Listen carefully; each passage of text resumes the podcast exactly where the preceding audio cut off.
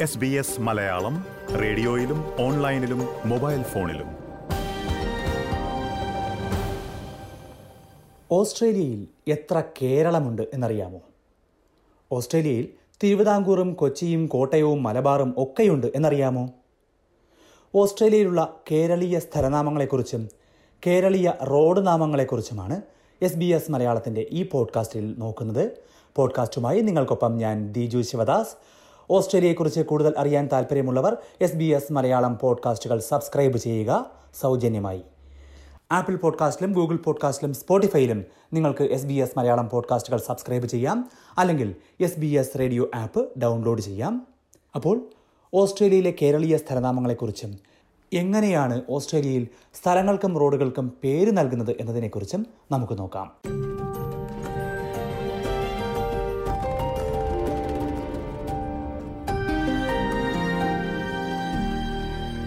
സിഡ്നിയിൽ നിന്ന് കേരളത്തിലേക്ക് എത്ര ദൂരമുണ്ട്? How many kilometres from Washington D C to Miami beach എന്ന ടോണിൽ വേണം ഇത് കേൾക്കാൻ? അപ്പോൾ അതിന്റെ ഉത്തരം പറയുമ്പോഴും yes I am the answer I am the answer എന്ന രീതിയിൽ പറയാം. കൃത്യം എണ്ണൂറ്റി നാൽപ്പത്തി ഒന്ന് കിലോമീറ്റർ തെറ്റിദ്ധരിക്കണ്ട. നമ്മുടെ കേരം തിങ്ങും കേരള നാട്ടിലേക്കല്ല. ക്വീൻസ്ലാൻഡിലെ ഗോൾഡ് കോസ്റ്റിലുള്ള കേരള കോട്ട് റിസർവ് എന്ന പാർക്കിലേക്കാണ് സിഡ്നിയിൽ നിന്ന് എണ്ണൂറ്റി നാൽപ്പത്തിയൊന്ന് കിലോമീറ്റർ ദൂരമുള്ളത്. ഗോൾഡ് കോസ്റ്റിനടുത്ത മഡ്ജീറബയിലാണ് കേരള കോട്ട് റിസർവ് എന്ന ഈ പാർക്ക്. പാർക്കിലേക്ക് പോകുന്ന റോഡിന്റെ പേരാകട്ടെ കേരള കോർട്ട് എന്നും. ക്വീൻസ്ലാൻഡിൽ മാത്രമല്ല വിക്ടോറിയയിലുമുണ്ട് ഒരു കേരളം. ഡയമണ്ട് ക്രീക്കിലാണ് കേരള പ്ലേസ് എന്ന പേരിലെ ഒരു റോഡുള്ളത്. കേരള മാനർ എന്ന പേരിൽ മലയാളികളുടെ ഉടമസ്ഥതയിലുള്ള ഒരു ഏജ് കെയർ കേന്ദ്രത്തിലേക്കുള്ള വഴിയാണ് ഇത്. സിഡ്നിയിലെ വാറൂങ്കയിലുമുണ്ട് ഒരു കേരളം. സ്പെല്ലിംഗിൽ അല്പം മാറ്റമുണ്ടെന്ന് മാത്രം. K E R E L A എന്ന കേരള അവന്യൂവാണ് വാറൂങ്കയിലുള്ളത്. ഇത് ഓസ്ട്രേലിയയിലുള്ള കേരളത്തിന്റെ ചില ഉദാഹരണങ്ങൾ മാത്രം. ഇനി കേരളം മൊത്തത്തിൽ വേണ്ട എന്നുണ്ടെങ്കിൽ മലബാറും കൊച്ചിയും ട്രാവൻകൂറും കോട്ടയവും എല്ലാം ചില്ലറയായുമുണ്ട് ഓസ്ട്രേലിയയിൽ. സബർബായും സ്ട്രീറ്റായും റോഡായും എല്ലാം. എന്താണ് ഈ പേരുകൾക്ക് പിന്നിലെ കഥകൾ എന്ന കാര്യമാണ് നമ്മൾ ഇന്ന് നോക്കുന്നത്.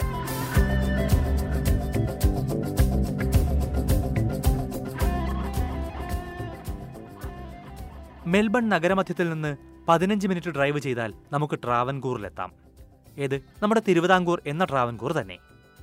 അതുപോലെ തന്നെ സിഡ്നിയിൽ നിന്ന് ഇരുപത് മിനിറ്റ് ഡ്രൈവ് ചെയ്താൽ മലബാറിലും എത്തിച്ചേരാം.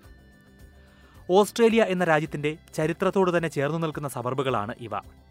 അത്രയും തന്നെ കേരളത്തോടും ചേർന്നു നിൽക്കുന്ന സബർബുകൾ.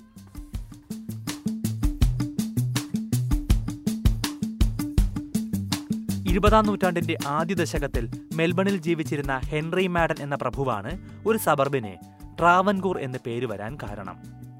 ഹെൻറി മാഡൻ പ്രഭുവിന് ഇവിടെ ഒരു കൊട്ടാരമുണ്ടായിരുന്നു. ട്രാവൻകൂർ മാൻഷൻ എന്നാണ് ആ കൊട്ടാരത്തിന് പ്രഭു പേരു നൽകിയത്. ആ പേര് കൊടുക്കാനും ഒരു കേരള ബന്ധമുണ്ട്. പഴയ തിരുവിതാംകൂർ രാജ്യത്തേക്കുൾപ്പെടെ ഇന്ത്യയിലെ പല നാട്ടുരാജ്യങ്ങളിലേക്കും പട്ടാള കുതിരകളെ അയച്ചിരുന്നത് ഹെൻറി മാഡനായിരുന്നു. അങ്ങനെ ട്രാവൻകൂറിനോട് തോന്നിയ ഇഷ്ടമാണ് തന്റെ കൊട്ടാരത്തിനും ആ പ്രദേശത്തിനും ട്രാവൻകൂർ എന്ന പേര് നൽകാൻ ഹെൻറി മാഡനെ പ്രേരിപ്പിച്ചത്. ആയിരത്തി തൊള്ളായിരത്തി മുപ്പത്തിരണ്ടിൽ ദ ആർഗസ് എന്ന ദിനപത്രത്തിൽ എയർലി ഹിസ്റ്ററി ഓഫ് ട്രാവൻകൂർ എന്ന പേരിൽ ഒരു ലേഖനം തന്നെ വന്നിരുന്നു. അതിലും ഇക്കാര്യം വിവരിക്കുന്നുണ്ട്. ഓസ്ട്രേലിയൻ സർക്കാർ ഒരു പൈതൃക മേഖലയായി പ്രഖ്യാപിച്ചിരിക്കുന്ന പ്രദേശമാണ് ട്രാവൻകൂർ സബർബ്. ട്രാവൻകൂർ സബർബിന്റെ ഇന്ത്യൻ ബന്ധം അവിടെ തീരുന്നില്ല. ഇവിടുത്തെ റോഡുകൾക്കെല്ലാം ഇന്ത്യൻ പേരുകൾ തന്നെയാണ്. Kashmir street Delhi court Madurai street Mangalore street ഇങ്ങനെ പോകുന്നു ട്രാവൻകൂറിലെ റോഡുകൾ. ട്രാവൻകൂറിന്റെ ഇന്ത്യൻ ബന്ധം സ്ട്രീറ്റുകളുടെ കാര്യത്തിലും പിന്തുടരുകയായിരുന്നു എന്നാണ് Moonee Ponds council mayor Cam Nation ചൂണ്ടിക്കാട്ടുന്നത്. When they divided uh, up the property up on the hill and then they started to create uh, smaller lots, and it was, uh, I think, the 40s and 50s uh, that this actually became a, a suburb of Melbourne when Melbourne was starting to, to really expand. Um, so when they divided the property, uh, going with the, the similar Travancore name with its Indian lineage and, and Indian links, uh, they named the streets along Indian lines. So I think we've got Kashmir Street, Bengal Street, Mangalore, uh, Delhi Courts, or obviously in, in Delhi Reserve as well. Um, and a lot of those names did carry that, that Indian link, uh, which followed the, naming of the homestead as Travancore Homestead.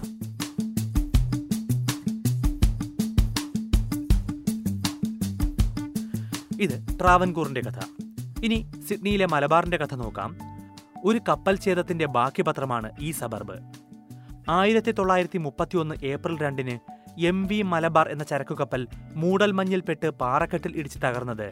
അന്നത്തെ long bay എന്ന സ്ഥലത്തിന് അടുത്തായിരുന്നു. ഈ long bay ആണ് പിന്നീട് മലബാറായി മാറിയത്. സുഗന്ധവ്യഞ്ജന കയറ്റുമതിയുടെ ആസ്ഥാനമായിരുന്ന നമ്മുടെ മലബാറിന്റെ പേരായിരുന്നു ആ കപ്പലിന്. അങ്ങനെ മലബാർ സിഡ്നിയിലുമെത്തി ട്രാവൻകൂറും മലബാറുമെല്ലാം സബർബുകളാണെങ്കിൽ കൊച്ചിക്കൊട്ടും മാറി നിൽക്കാൻ പറ്റില്ലല്ലോ.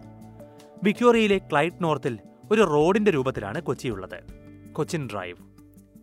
കേരളീയ പേരുകൾ മാത്രമല്ല ഓസ്ട്രേലിയയുടെ എല്ലാ ഭാഗത്തും ഡൽഹി സ്ട്രീറ്റുകളും ബോംബെ സ്ട്രീറ്റുകളും ലക്നോ സ്ട്രീറ്റുകളും ഒക്കെയുണ്ട്. മിക്കപ്പോഴും ഒരു പ്രദേശത്ത് പുതിയ വീടുകളൊക്കെ വെച്ച് വികസിപ്പിക്കുമ്പോൾ അവിടുത്തെ ഡെവലപ്പർമാരോ അല്ലെങ്കിൽ ആ സ്ഥലം വാങ്ങിയ ആളുകളോ ആണ് ഇത്തരം പേരുകൾ നിർദ്ദേശിക്കുന്നത്. അവർക്ക് താല്പര്യമുള്ള പേര് പ്രാദേശിക കൗൺസിലിനോട് നിർദ്ദേശിക്കുകയും അത് ലഭിക്കുകയും ചെയ്യുന്നു. മെൽബണിൽ ഏതാനും മാസങ്ങൾക്ക് മുമ്പ് ഇത്തരത്തിൽ ഒരു റോഡിന് പേര് കിട്ടിയിരുന്നു കോട്ടയം കോർട്ട് എന്ന പേര്. കോട്ടയം സ്വദേശികളായ ഒരു കൂട്ടം മലയാളികളാണ് സ്ഥലം വാങ്ങി വീട് വെച്ച് അങ്ങോട്ടേക്കുള്ള റോഡിന് കോട്ടയം എന്ന് പേര് നൽകിയത്.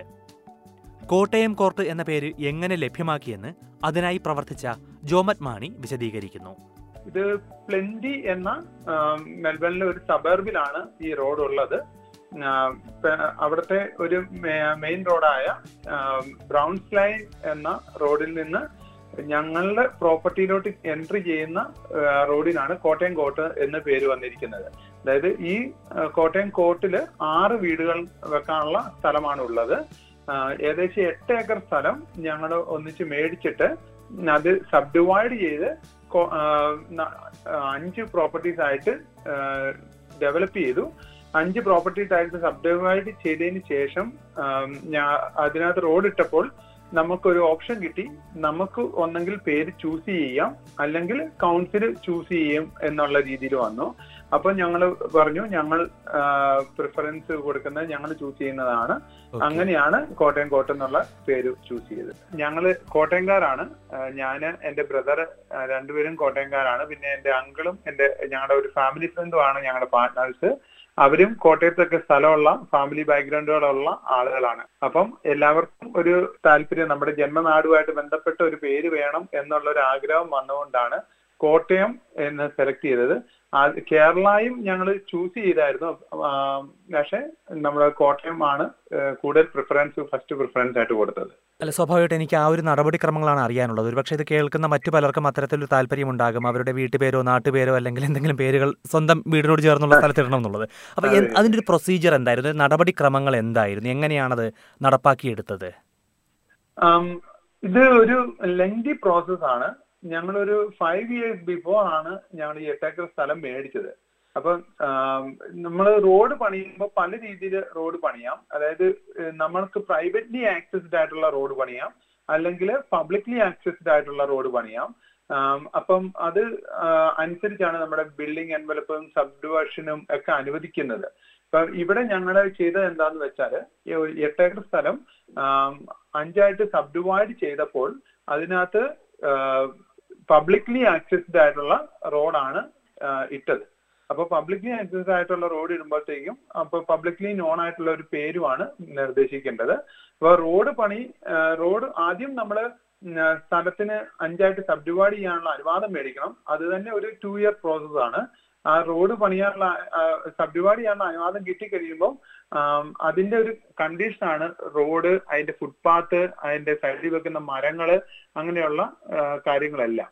അപ്പൊ ആ അപ്രൂവൽ കിട്ടിക്കഴിയുമ്പോൾ നമ്മൾ എഞ്ചിനീയറിംഗ് ഡ്രോയിങ് സബ്മിറ്റ് ചെയ്ത് എങ്ങനെയായിരിക്കും അവിടുത്തെ water flow water flow drainage sewage ഇതെല്ലാം എങ്ങനെയാണ് കണക്ട് ചെയ്യുന്നത്? എല്ലാം ഉള്ള എഞ്ചിനീയറിംഗ് ഡ്രോയിങ് കൊടുക്കണം റോഡിന്റെ. അത് കൊടുത്തു കഴിഞ്ഞാൽ അത് കൗൺസിൽ അപ്രൂവ് ചെയ്ത് കഴിയുമ്പോഴാണ് നമ്മൾ റോഡ് പണിയിലോട്ട് കിടക്കുന്നത്. അങ്ങനെ റോഡ് കംപ്ലീറ്റ് ആയിട്ട് പണി തീർത്ത് നമ്മൾ കൗൺസിലിനെ ഏൽപ്പിക്കുകയാണ് അതായത് നമ്മൾ റോഡ് പണിയുന്നു അത് പിന്നീട് കൗൺസിൽ ഏറ്റെടുക്കുകയാണ് അപ്പൊ ഏറ്റെടുക്കുമ്പോഴത്തേക്കും ഉള്ള ആ സ്റ്റേജിലാണ് അതിനു മുമ്പായിട്ട് നമുക്കൊരു പേര് നിർദ്ദേശിക്കാനുള്ള അവസരമുണ്ട്. ആ സമയത്താണ് ഞങ്ങൾ പേര് നിർദ്ദേശിച്ചത്. ഓക്കെ ഇത്തരം ഒരു പേര് കോട്ടയം എന്നൊരു പേര് പറഞ്ഞപ്പോൾ കൗൺസിലിന്റെ ഭാഗത്തുള്ള പ്രതികരണം എന്തായിരുന്നു? അവർ പൂർണമായും അതിന് അംഗീകരിക്കാൻ തയ്യാറായിരുന്നോ? അത് സ്റ്റേറ്റ് അപ്പ് ഒരു അംഗീകാരം കിട്ടുവാണ് ചെയ്തത്. അതായത് നമ്മൾ പേര് നിർദ്ദേശിക്കുമ്പം എന്തുകൊണ്ടാണ് ഈ പേര് നിർദ്ദേശിക്കുന്നത് എന്നുള്ള ഒരു കാര്യങ്ങളും കൂടി എഴുതി കൊടുക്കണം. അതായത് നമ്മൾ Kottayam land of latex letters എന്നുള്ള ആ ഒരു കൺസെപ്റ്റും കാര്യങ്ങളും എല്ലാം നമ്മൾ അതിനകത്ത് എഴുതി കൊടുത്തായിരുന്നു. എന്തുകൊണ്ടാണ് നമ്മൾ കോട്ടയം പ്രിഫർ ചെയ്യുന്ന അതിന്റെ മനോഹാരിത അങ്ങനെയുള്ള കാര്യങ്ങളൊക്കെ കുറച്ച് ഡിസ്ക്രൈബ് ചെയ്തായിരുന്നു. പിന്നെ കേരളത്തെ കേരള ഫോർട്ട് എന്ന് എഴുതിയപ്പോഴത്തേക്ക് അതിനും കുറച്ച് ഡിസ്ക്രിപ്ഷൻ കൊടുത്തായിരുന്നു.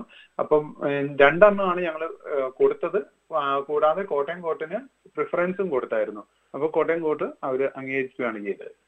ഇത്രയും കേട്ടപ്പോൾ നമുക്ക് ഇഷ്ടമുള്ള ഏതെങ്കിലും ഒരു പേര് റോഡിനോ സബർബിനോ ഒക്കെ നൽകാം എന്ന് ചിന്തിക്കുന്നുണ്ടാകും അല്ലേ? അങ്ങനെ ഇഷ്ടമുള്ള പേര് കൊടുക്കാൻ പറ്റില്ല.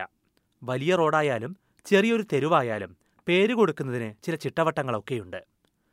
ഓസ്ട്രേലിയയിലെ ഓരോ രേഖകളിലും ഏറെ പ്രധാനപ്പെട്ട ഒന്നാണ് സ്ട്രീറ്റ് നെയിം അഥവാ റോഡുകളുടെയും തെരുവുകളുടെയും പേര്. എങ്ങനെയാണ് റോഡുകൾക്ക് പേര് കൊടുക്കുക എന്നതിന് ഓരോ സംസ്ഥാനവും വ്യക്തമായ നിയമമുണ്ടാക്കിയിട്ടുണ്ട്. അതിന് ഉത്തരവാദിത്തപ്പെട്ട വകുപ്പുകളും സ്ഥാപനങ്ങളുമുണ്ട്. ഉദാഹരണത്തിന് new south വെയിൽസിൽ N S W geographical names ബോർഡാണ് എങ്ങനെയാണ് റോഡുകൾക്ക് പേര് നൽകുക എന്ന് തീരുമാനിക്കുന്നത്. അഡ്രസ്സിംഗ് യൂസർ മാനുവൽ എന്ന ചട്ടക്കൂടിന്റെ അടിസ്ഥാനത്തിലാണ് ഇത്. വിക്ടോറിയയിൽ ജിയോഗ്രാഫിക് നെയിംസ് വിക്ടോറിയയും രജിസ്ട്രാർ ഓഫ് ജിയോഗ്രാഫിക് നെയിംസും. പ്രാദേശിക റോഡുകൾക്ക് പേര് നൽകാനുള്ള ഉത്തരവാദിത്തം കൗൺസിലിനാണെങ്കിലും ഈ ഏജൻസികൾ നിർദ്ദേശിക്കുന്ന നിയമങ്ങളെല്ലാം പാലിച്ചു വേണം അത്. പൊതുവിൽ എല്ലാ സംസ്ഥാനങ്ങളിലും കാണുന്ന ചില വ്യവസ്ഥകൾ ഇവയാണ്. ഏറ്റവും ലളിതമായിരിക്കണം പേരുകൾ. ഉച്ചരിക്കാൻ എളുപ്പമായിരിക്കണം. ആശയക്കുഴപ്പമോ തെറ്റിദ്ധാരണയോ ഉണ്ടാക്കരുത് ഏതെങ്കിലും ജീവിച്ചിരിക്കുന്ന വ്യക്തിയുടെ പേരാകരുത് അത്. അതിനെല്ലാം ഉപരി സമീപ പ്രദേശങ്ങളിലൊന്നും അതേ പേരിലുള്ള മറ്റൊരു റോഡ് ഉണ്ടാകാനും പാടില്ല. ഉദാഹരണത്തിന് വിക്ടോറിയൻ നിയമപ്രകാരമാണെങ്കിൽ മെട്രോ മേഖലയിൽ അഞ്ച് കിലോമീറ്റർ പരിധിയിലും ഉൾനാടൻ പട്ടണങ്ങളിൽ പതിനഞ്ച് കിലോമീറ്റർ പരിധിയിലും ഒരേ പേരിലെ രണ്ട് റോഡുകൾ ഉണ്ടാകാൻ പാടില്ല. അതായത് ഒരു ട്രാവൻകൂർ സ്ട്രീറ്റ് ഉണ്ടെങ്കിൽ അടുത്തെങ്ങും മറ്റൊരു ട്രാവൻകൂർ സ്ട്രീറ്റ് പാടില്ല. പക്ഷേ ട്രാവൻകൂർ കോർട്ടാകാം. റോഡിന് മാത്രമല്ല പുതിയ സബർബ് വരുമ്പോഴും അതിന് പേരു നൽകാൻ ആർക്കും നിർദ്ദേശങ്ങൾ കൊടുക്കാവുന്നതാണ്. ഇത്തരം വ്യവസ്ഥകൾ കൂടി കണക്കിലെടുത്താകും അത് അംഗീകരിക്കുക എന്ന് മാത്രം.